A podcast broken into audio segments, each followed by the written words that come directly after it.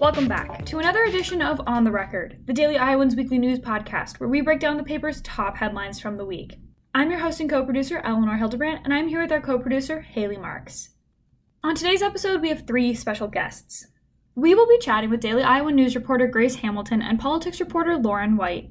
We will also catch up with Brooklyn Draisey, a projects reporter for the DI, and discuss her story on how the Child Life program is helping patients at the University of Iowa's Stead Family Children's Hospital during the COVID 19 pandemic. Whether you're in the car, at home, or in the classroom, we'd like to welcome you to this Friday, April 9th edition of On the Record. I'm Hailey Marx, On the Record's co producer, and here are this week's headlines. On Wednesday, the Daily Iowans reported on 10 new cases of COVID 19 on the University of Iowa's campus. As of April 7th, eight additional students and two employees self reported cases of COVID since Monday, April 5th. As of Wednesday, there have been 3,582 positive coronavirus cases since the 2020 2021 academic year began. In Monday's print edition, the DI covered the University of Iowa offering vaccine appointments to students and staff at the university beginning this week as part of a statewide push to vaccinate students before they return home for the summer.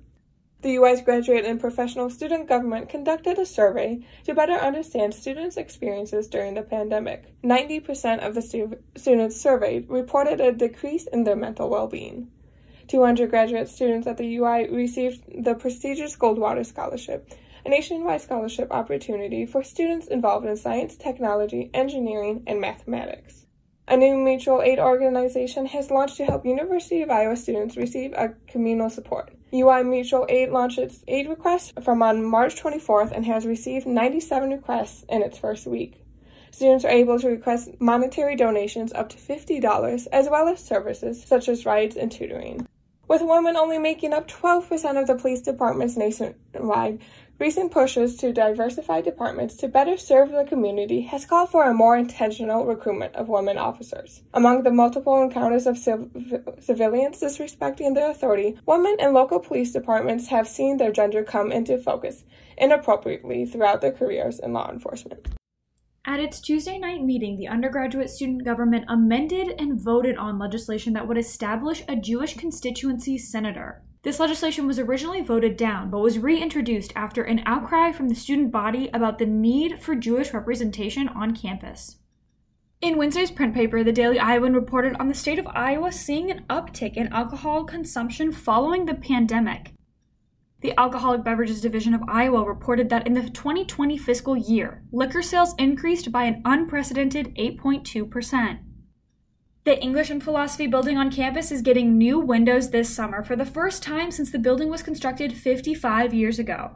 The windows, however, will be inoperable per university standards, leading to professors' concerns about airflow.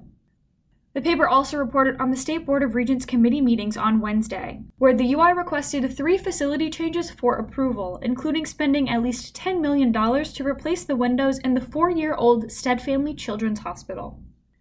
The University of Iowa will prioritize diversity, equity, and inclusion in its next strategic plan that begins in 2022, Associate Vice President for DEI Liz Tovar told the State Board of Regents during Wednesday's Campus and Student Affairs Committee. Tovar said the UI is embedding diversity, equity, and inclusion into its planning efforts as one of the institution's core pillars. Iowa's Regent Universities reported a drop in tenured, tenure track, and non tenure track faculty members in the 2020 21 academic year compared to the previous academic year. The decline in the number of faculty at each university is somewhat parallel with some enrollment declines that all three of the Regent universities have recorded. Governor Kim Reynolds said during a Wednesday press conference that she plans to take either legislative or executive action against the use of vaccine passports in the state of Iowa a form of proof that some businesses and colleges across the nation are looking at using to ensure that employees and students are vaccinated. The State Board of Regents released the schedule for forums and meetings with the four presidential finalists on campus beginning next week. The State Board of Regents also released the schedule for forums and meetings with the four presidential finalists on the University of Iowa's campus beginning next week. Four candidates will be interviewed by campus, including hybrid online and in-person public forums, scheduled for 3:30 p.m. on each candidate's first of two visit days. And in a release from Hawkeye Sports, the University of Iowa Athletics Department and Iowa Northern Railway Company made the decision to end the beloved Hawkeye Express experience this week. The Express has been in operation for more than 15 years, serving Hawkeye fans for a 10 minute ride to Kinnick Stadium. You can read all these stories and more in the Daily Iowans print editions on Mondays and Wednesdays or online anytime at dailyiowan.com. Grace Hamilton, a news reporter for the DI who covers lower education for the paper, wrote a story this week about the University of Iowa's undergraduate student government election process that begins this week. Welcome back to the studio, Grace. We are delighted to have you on today. How are you? I'm doing good today. Things are going well. That's always good to hear. And in your story for this week, you wrote pieces about the presidential and vice presidential ticket for the undergraduate student government, or USG, and the students running for constituency senator seats. Can you start off by telling us about the one executive ticket that's currently running and what makes the two candidates different from candidates in past years? So, the one executive ticket for USG is made of a team of two candidates, which are Reagan Smock running for president, Jose Munoz Jr. running for vice president. Um, Smock has been involved in USG for the past three years, but the past two like of her terms, she has served as um, in the position of director of academic affairs. Um, Munoz Jr. has served in, has not served in USG before, but has experience working at the Association of Latinos Moving Ahead, as well as serving many different cultural centers at the university. So these two candidates are different from candidates in past years because they both have different leadership experience. And um, Munoz Jr. hasn't even served in USG before, but both uh, both Smock and Munoz Jr. see this as a strength um, since he could bring in the leadership perspective of someone who hasn't served in USG yet. Yeah, that definitely is different from a typical year of candidates. And obviously, these executive tickets that lead the undergraduate student government also leads several initiatives within the student organization. What are Smock and Munoz Jr. planning to focus on in their tenure as the president and vice president of the undergraduate student government? So, Smock and Munoz Jr. have several initiatives laid out in their official pan- campaign guide, which can be found on their campaign social media accounts. But some ones they are particularly focused on is ensuring student vo- voices become more active in the university, admin's decision making process. So that would just be increasing shared governance. Uh, Smock would like to create sustainable programs and has many ideas with that. And one includes a textbook drive where students can recycle their old textbooks and USG can redistribute them for free to other students. Um, Munoz Jr. says he wants to make it possible for there to be embedded therapists in cultural centers, um, in the university cultural centers, um, so that there are people of color um, around to improve university representation. Um, and so those are just some of their main ones that they really uh, hit on the most, I'd say. Yeah, it'll definitely be interesting to see how they go about that during a potentially post COVID 19 semester. And another piece that you wrote for the paper on Monday was about the candidates pursuing seats as constituency senators. What are constituency senators? What seats are there for students to run for? And who are the individuals who are looking to be the next constituency senators? Mm-hmm. Okay, so constituency senator seats in USG serve as a way for constituents of an underrepresented group on campus to have someone speak on their behalf to help implement um, different legislations that could help that group. And so there are nine total constituency seats in USG Senate that are available for constituents of underrepresented groups on campus. Uh, but this year, only three people are seeking constituency seats. And uh, so of the uh, so the three people that are doing that in different groups um, would be Shuan Lee is seeking the first generation seat, and this is the first year USG has ever even had a first generation constituency senator position. Uh, next would be Nick Nachman is running for the LGBTQ plus seat, and he has held that position for two weeks actually before he started before he decided to run for a full term, and now he's running for a full term. Uh, and then Sam Andrus is pursuing the veteran constituency uh, seat. And prior to that, he served as the vice president for the University of Iowa Veterans Association. Um, and through that position came to run for this role.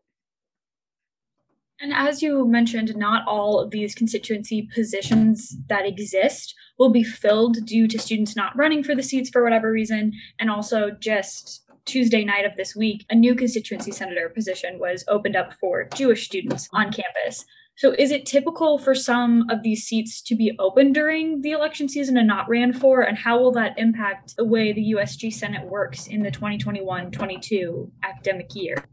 Yes. So, that that's those are all very important questions to ask. Uh, USG elections commissioner Andy Swiston said it's very common for um, many constituency positions to go unfilled. He said that the positions generally just aren't very well advertised in general, and that since campaign numbers have overall been down for USG, that this would also reflect in the constituency senator positions too. So the constituency positions are also very busy and can be emotionally taxing for the constituents that are representing groups on campus. Uh, so in the, what this so then what this means then for USG is that in the 2021 2022 academic year um, it could possibly not feature a representative from all the underrepresented groups on campus, which could mean that it wouldn't be as easy for USG to gather more insight in how they can pass legislation to benefit these groups. Um, so that would be how it would have a um, larger effect on campus, I would say. Yeah, well, thank you so much for being on the podcast this week, Grace. We can't wait to read more of your reporting in the DI in coming weeks. Thank you for having me. Next, politics reporter Lauren White wrote a page story on Wednesday about whether Iowa should be declared a red state or not. Welcome, Lauren. We're excited to have you on for this edition of the podcast. How's everything going? Yeah, hi. Everything's doing really well. I'm glad the semester's almost over, but thank you for having me today. Yeah, we're excited to have you on. And this week you wrote about it being too soon to tell if Iowa will be a red state for good following the state voting for former President Donald Trump, reelecting Republican Senator Joni Ernst, and electing three Republican representatives in the 2020 election. Can you tell us a little about how voters are registered in the state of Iowa and what this means for Iowa remaining a swing state in the future?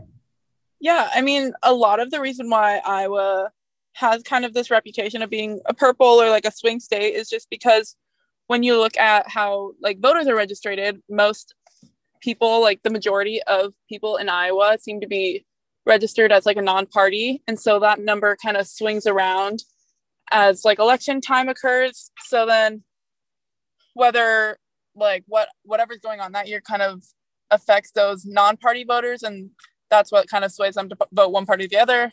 And then there's a lot like there's a really small chunk of voters who are dedicated to a single party and typically vote along those lines. So right now, um, those non-party like voters are like that number is kind of going up again just because it's been a little while since the election.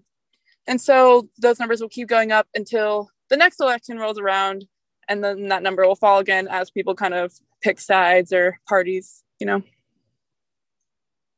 Yeah, and for this story, you spoke with Iowa Democratic Party Chair Ross Wilburn and Iowa Republican Party Chair Jeff Kaufman. What did they have to say about the 2020 election results and its impact on the future of the two parties in Iowa when it comes to how the state will vote? So basically, since they are both the chairs of their parties, they did kind of respond on their along their party lines of being like, well, my party just needs to work harder next year to really kind of make that change or my party kind of like was better this election round so then that's why we did so well. But essentially um, both of them really do agree with the idea that iowa isn't extremely red nor is it like gonna change blue anytime soon.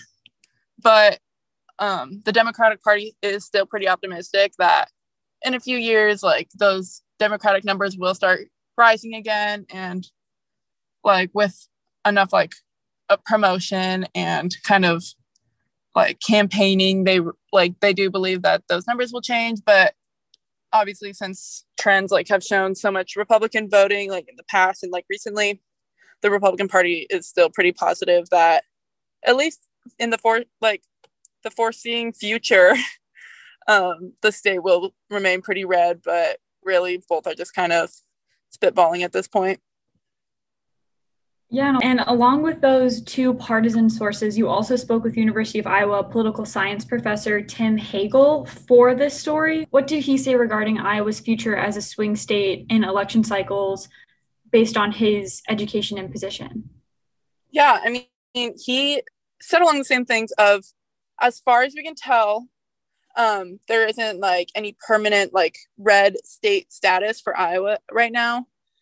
So and because of our like large number of non-party registered voters that number really is like we have no idea what it will look like next election next like in 2024 2022 either of those and so really he was just saying it'll take several more elections like especially if those elections go back and forth between red and blue it'll take several more elections to really kind of feel out what the like state of our like partisan vote will really look like, whether or not we'll remain like purple, whether we'll turn completely red, and even like it might might even sound unlikely, but we could turn completely blue. It just depends on those non-party voters. Definitely. And another factor of this story and future elections within the state and across the country is the COVID 19 pandemic and Iowa's approach to the virus and its mitigation. What did your sources say about the impact the pandemic will have on the 2022 election cycle and other elections further down the road? Yeah, I mean, one thing that both parties really agreed on was the pandemic kind of put a lot of different Iowans kind of into this box of whether or not they want to reelect um, Reynolds in 2022, because both parties kind of agreed that you either like how she handled the pan- pandemic or you don't. And so that like in 2022 people will still be thinking back on that and whether or not they agreed with how she handled things or they don't and so um, even like republican lines are being drawn between whether or not she kept the state open up enough or she should have kept it more open and obviously like democrats have their opinions on her as well so that is kind of the biggest effect that i think the election really will have on the 2022 election as well as a lot of people will probably um, vote more absentee, like just like they did this year, just because a lot of people really liked voting that way. A lot of people really liked voting early. And so I think these are trends that'll kind of keep up. But for the most part, a lot, um, a lot of these experts really said that other than kind of looking how um, Reynolds handled things and how they voted, um, a lot of these issues that are being presented right now will like tend to be in their like forethought at the voting booth in 2022 but of course like each individual person experienced the pandemic differently. So how they kind of remember it in next year year and a half like when the election cycle kind of rolls back around will um, really just kind of affect how they vote well, thank you so much for being on the podcast today, Lauren, and sharing your story with us. Hopefully, we can have you back again sometime this semester to chat more about your work. Yeah, thank you for having me. Next, we have Daily Iowan Project's reporter Brooklyn Draisey here to chat about her story on how the University of Iowa's Stead Family Children's Hospital is making sure patients can have a life inside the hospital during the COVID 19 pandemic. Welcome, Brooklyn. We're excited to have you on the podcast for the first time this semester. How was your week then? It's been really good. Thanks for having me on. Yeah. And for this story, you wrote about how the lives of kids and teenagers who are staying in the University of Iowa's Stead Family Children's Hospital are changing during the pandemic. Can you tell our listeners a little bit about what the day to day lives of some of these patients look like and what extra precautions they have to take during the COVID 19 pandemic? Yeah. So, pre pandemic, um, for any kid who was living inside the hospital, um, many of them can't leave the hospital, but they were free to roam around their rooms, go to different activity spaces, um, interact with other patients in between their procedures and other tests they needed done, and um, have visitors do all sorts of things. But now, during the pandemic, um, patients are confined to their rooms. They're very isolated. Um, there's very rare occasions where they're allowed to leave um, unless they're going to a procedure or they might get an occasional walk around the floor. Um, but no one's going outside. Um, patients are not interacting with each other. And when entering a patient's room, um, everyone has to at least wear a mask and gloves, um, if not full gear. Yeah, and alongside all of those interpersonal changes, have there been any policy changes during the pandemic when it comes to who can visit these patients and how patients interact with those visitors? Yeah, in the children's hospital specifically, right now only parents or guardians can visit um, patients. So both your parents are allowed to come in if you're a patient in the hospital or your guardians, um, but siblings aren't allowed to visit and no other family members or friends. So um, patients are utilizing a lot of virtual options, you know, Zoom, FaceTime, and stuff like that in order to talk to people outside the hospital. No, it's good that they have those virtual opportunities to stay connected. And during all of these changes, Child Life at the hospital, which is a program that focuses on assisting the children in their care, is continuing to engage with patients and help them and their families cope with everything that's been happening during the pandemic. Can you tell us a little bit more about Child Life and what they are doing to provide resources for patients and families right now? So, Child Life is a program in the hospital um, that employs a number of specialists and other care members, including teachers, um, different types of art and music therapists, all uh, with the goal of helping patients and their families cope with life inside the hospital and stressors that come along with the patient's illness. Uh, so, they do this primarily through play. Um, they'll interact with patients and their siblings, other family members in uh, different sorts of activities, arts and crafts, um, really catering that to the individual kid to make sure that they're actually having fun in what they're doing while also helping them speak through any emotions they have, learn good coping practices, um, such as uh, learning a breathing exercise so you can regulate your breathing during something like a blood test or another procedure. So all of this is just with the goal of making these families' lives as easy as possible while they're staying in the hospital. And so right now, a lot of what they have to do is virtual. In terms of individual um, face-to-face work with patients, uh, they are still able to do that. Child life specialists can enter the patient's room. They can play with them, interact. Um, I spoke to um, a patient there, um, Shane Molnix. He's 17. Um, he's actually waiting for his second heart transplant, and he's been in the hospital since October. And um, he has child life specialists come by his room almost every day um, to um, hang out with him, uh, play games, make things. him and child life specialist Lisa Miguel just created a painting, and they're working on a music video where Shane gets to rap different Eminem songs so they're really catering these to their individual patients within the parameters of what they can do right now. Like uh, Miguel still has to wear a mask and gloves whenever she's in the room, but they are able to do that kind of play with patients. Yeah, definitely. And as you mentioned, you spoke with a few child life specialists as well as a musical therapist who's in the child life program how are their lives and their work changing to better accommodate and assist these patients at this time while they go online? Yeah. So, um, like I mentioned, um, there are some things that child life specialists um, are having to work around, such as being geared up, mask, gloves when entering kids' rooms.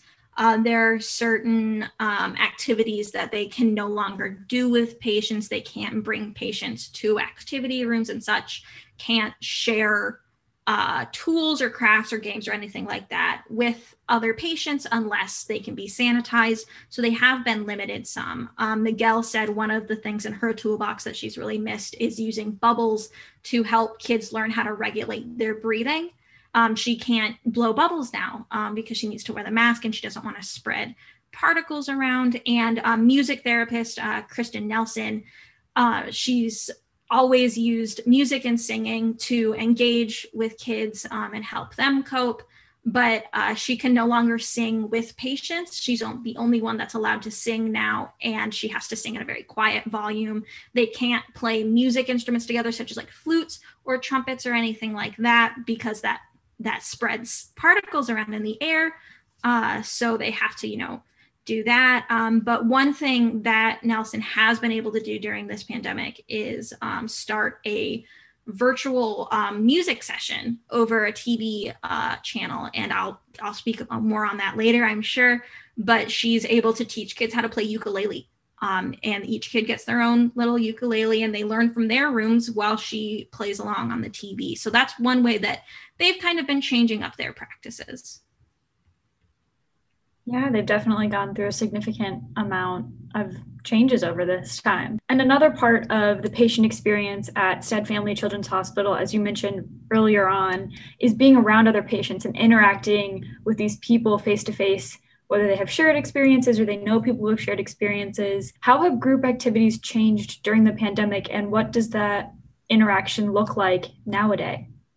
Yeah, so patients are not interacting with each other face to face right now. That's not happening. It's just not safe. Um, and uh, Shane Mulnix, the patient I spoke to, did say that's one of the things he misses the most is socializing with other patients, his peers, fellow teenagers in the hospital, and they just they cannot do that right now. Um, so to to adapt, uh, Child Life has created a whole Child Life channel basically on the closed circuit television within the hospital.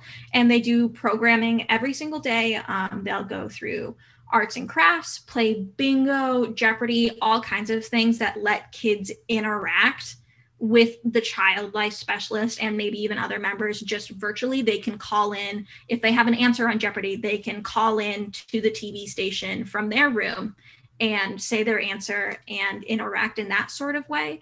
And that helps a bit with the isolation and the monotony of day to day stuff. And like I mentioned, Nelson has been leading people through music sessions uh, throughout this. And so that's that's really how they've had to do it so far because it's the only way they can interact with each other. Yeah, well, it's good that they have those technological resources and are able to use them to to chat and to stay connected to one another. Well, thank you so much for being on the podcast today, Brooklyn, and sharing your story with us. Hopefully, we can have you back sometime again this semester to talk more about your project work. Yes, thank you guys so much for having me on. Thanks for listening. Follow the Daily Iowan on social media and check our website for breaking news updates and the latest COVID 19 related news. We'll be back next week with another edition of On the Record.